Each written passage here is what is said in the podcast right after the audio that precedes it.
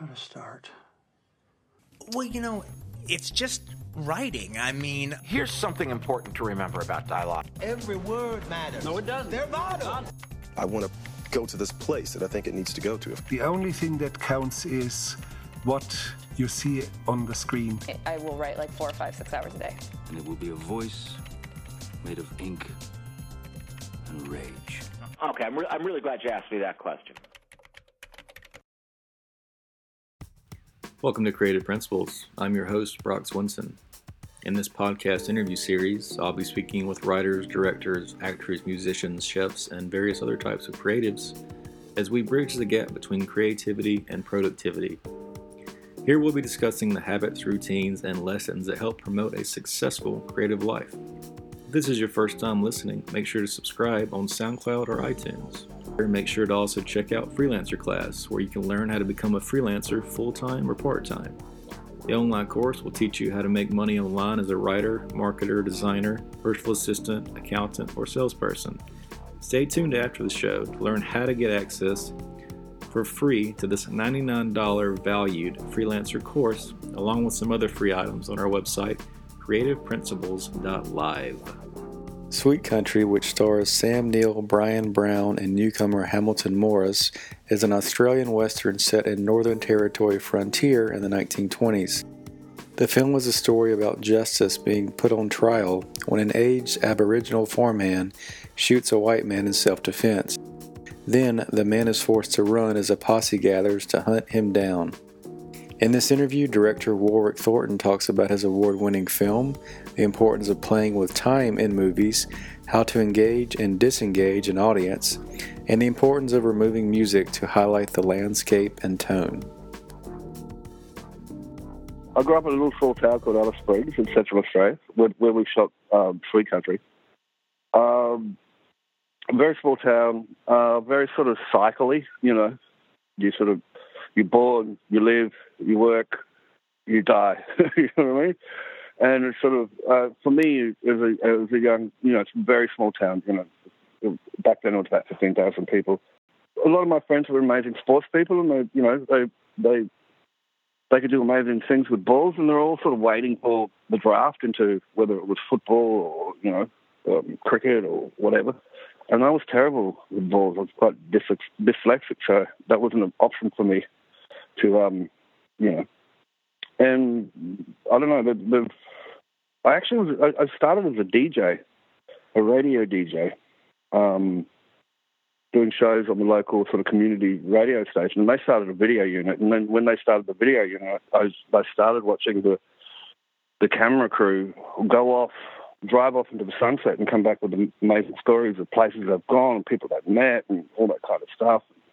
Fish they'd caught and, you know, all that kind of stuff. Like, I want to do that. I want to get the hell out of this town. That, that's the perfect way to get out of the town. So it wasn't this sort of romantic idea of, you know, I wasn't born in a VHS store or, you know, watched a movie and said, I want to do that. It was more about escapism. Strangely, the reality of escapism, rather than, you know, you go to the movie to escape your existence um, and watch, you know, look look through a, a door or, or, a window of a world that you probably didn't have access to, that kind of idea of escape, escapism. It was much more the, the reality of escapism than trying to just get the hell out of the little town I was in. So, how did you come across this script? How did you get involved with this story for Sweet Country? Um, a good friend of mine wrote it. Um, I've been, this is the first time I've directed something that I haven't written, and um, he's a good friend of mine. So I was a bit wary of the script because if it was terrible, I'd have to tell him it was shit, and that kind of could. Um, well, you know, with good friends, you're very wary about um, getting yourself in that position. So I was sort of putting myself off from reading it for a while. I went, oh, damned, I'll read it. And when I read it, it was fantastic. And you know, I, it's it's it's based uh, in the the country that I was born in. It's based about the people that I actually am. You know, Aboriginal from Central Australia, and it tells a story that actually hasn't been told before. So I think there are four good reasons to actually make it, I guess, or become a part of it. There's some some interesting, I guess, as an American viewer, some interesting aspects where there's like it looks like it's either a flashback or a flash forward, some little scenes kind of within the scene, especially it starts off in the first conversation. Can you kind of elaborate on this uh, storytelling technique? Was this in the screenplay or did it happen later in the editing process? No, it happened. It happened actually on set. I was searching, but none of that's in the script. I was searching for something more to create shades of um, grey rather than that classic idea of black and white, good versus evil kind of concept. It, you know, humanity's shades of grey. It's not actually bad people are good, good people are bad. And I was looking for some kind of way of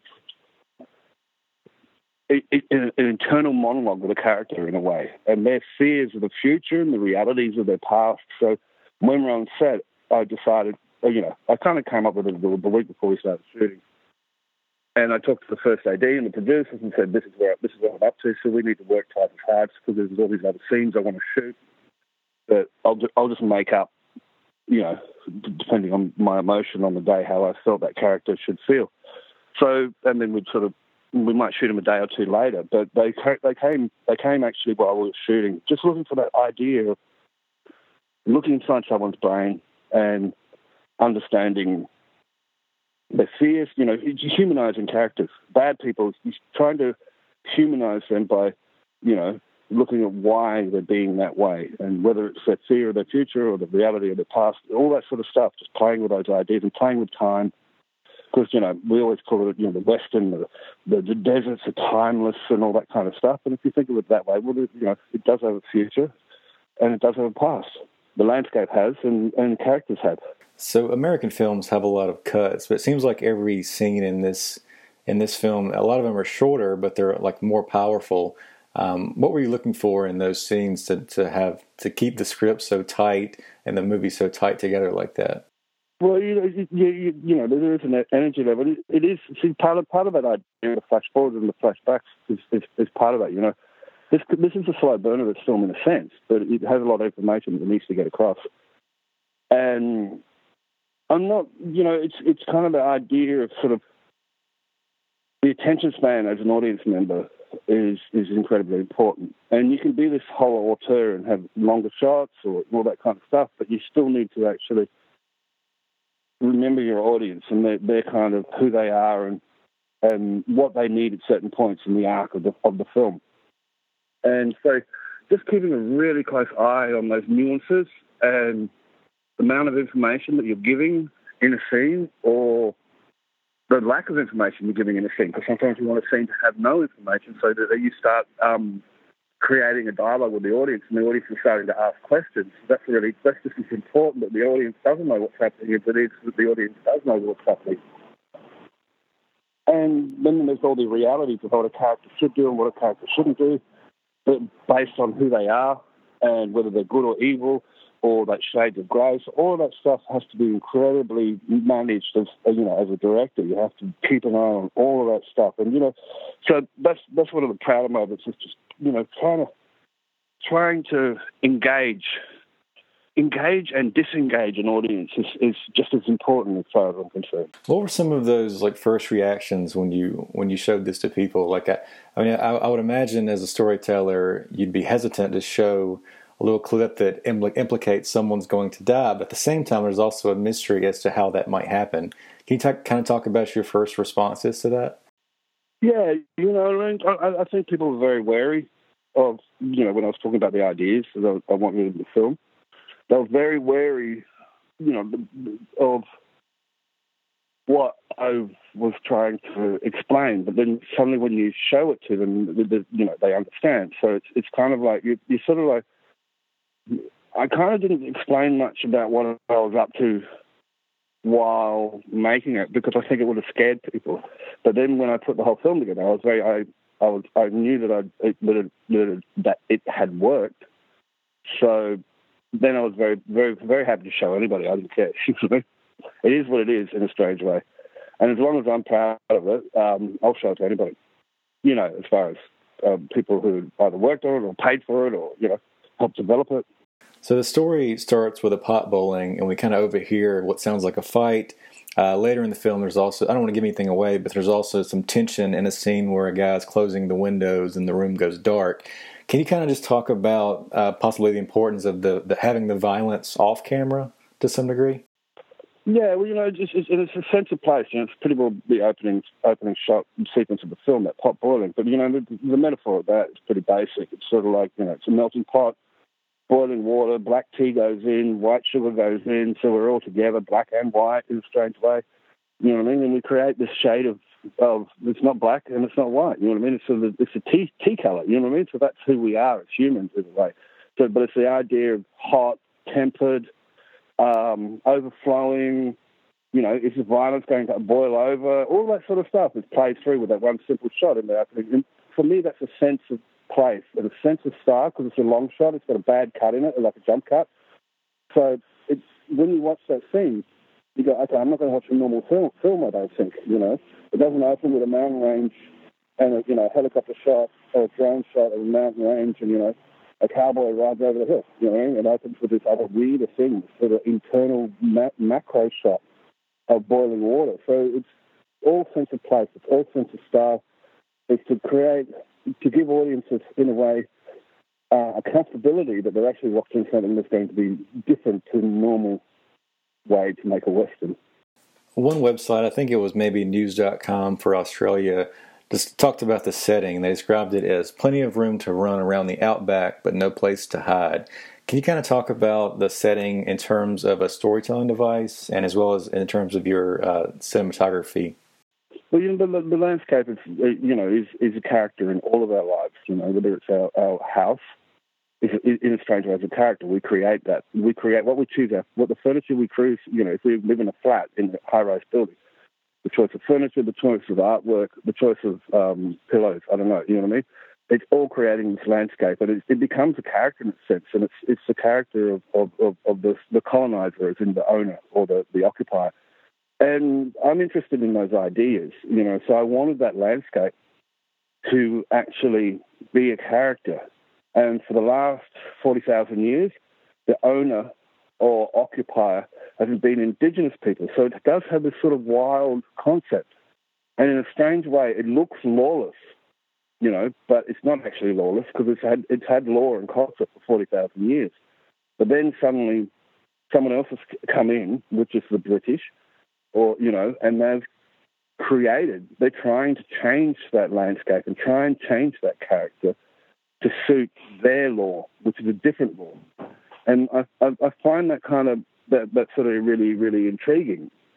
So through cinematography and through the sound, you know, but trying to create that character, that landscape, the desert as its, as a voice, and as something that has been, you know, sort of, do you live with the land or do you change the land to suit you? You know what I mean? It's that, that kind of idea. And you know, through through the through the sound, you know, not having a score, there's no music in the film that was really important to me because then we could listen to the the actual landscape rather than the hundred violins or the nylon string guitar with the trumpets. We didn't. We we, we omitted that right from the beginning. You know, I knew I knew we, we weren't going to use any music in the film. When I read it for the first time, I was like, no music in this film. I think that's going to be really important to give that the landscape a voice. And that kind of so that that was important. You know, it's just really important, really clear, and I think that helps create a unique version of, of you know, a, a, a new, a, a, for me personally, not in the ego kind of auteur way, but it, for me, it created a much more unique voice to, Uh, you know, the idea of the Western, which is, which is, as a genre, can be, you know, sort of phoned in in a way. You can just make a normal Western. I didn't want to make a normal Western. I wanted to make something that was more, more spiritually and culturally connected to the indigenous concept and the, the indigenous point of view of that time and that period. I think it also helped. I really liked that you had with those foreshadowing shots. The the, the background was from the actual scene, so you kind of knew that it was something different. Uh, especially in the beginning, you can still hear the outback and the noise there as well. Yeah, absolutely. You know, the, the wind, the wind is, is a voice. You know what I mean? It's a, you know, it's kind of in strange way. you know, if you want to get all sort of weird about it, you know, the wind in a strange way is the future, but it's the past. You know, it's it's come from somewhere so it's been somewhere, but it's actually, you know, it's coming to you now, and and it's going to go somewhere else. It's, it's, you know, the wind has a voice, a strange voice like that, and it's it how it go, the, the sound it makes when it goes through some through leaves or or through grass or across sand. It's, it, it's all very different. and you know it has different voices. And I, I wanted to hear that. Is what I'm saying. There's a reference to the title in the film, but where where does the title come from for those unfamiliar with that that term or that phrase? Well, it's yeah, it's, it's a weird one. Uh, it's see that, that that that originally was never in the film. The actual title, you know, there's a reference to it in the film, and it, it actually wasn't originally in the script. I kind of changed it on the day when I when I when we did that scene with Bryan when he comes back from um, from the posse. Bryan Brown's character Fletcher comes back from you know being in the posse, and him seeing that country out there and going, you know, it's a really beautiful, sweet country out there, and the idea is, you know, it's, it's, it's, actually a reference to water because really good water, when you talk to Indigenous Aboriginal people, it's sweet water the water tastes sweet. It means it's great water, and that means that the country is really healthy. If the water's healthy, the country's healthy. You know, the landscape, the, the desert is healthy if the water's good. Um, but the real reference, but that's it's not in the film, is is that Philomac, who who is actually a real person in real life, whose whose, whose story is basically loosely based on, used to call the watermelon patch sweet country.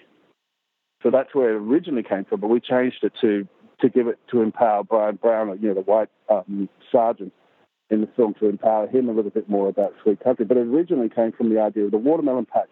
Indigenous people called the watermelon patch the Sweet Country. Thank you so much for tuning into the show. Before you leave, don't forget to sign up for the weekly newsletter, where you also get free access to the freelancer course, Master the Freelancer Mindset. This system will teach you exactly how to find clients online, which includes step one, the psychology of the mindset, step two, how to create a killer profile, and step three, how to find quality clients. This online course is valued at $99. It can be yours for free. In addition to the free course, you will get access to the ebook How Hollywood Screenwriters Annihilate Writer's Block. This contains advice from Aaron Sorkin, Cary Fukunaga, and William Monahan. You can find all of this and more on creativeprinciples.live Visit the website for new interviews, articles, and the daily blog. That's creativeprinciples.live.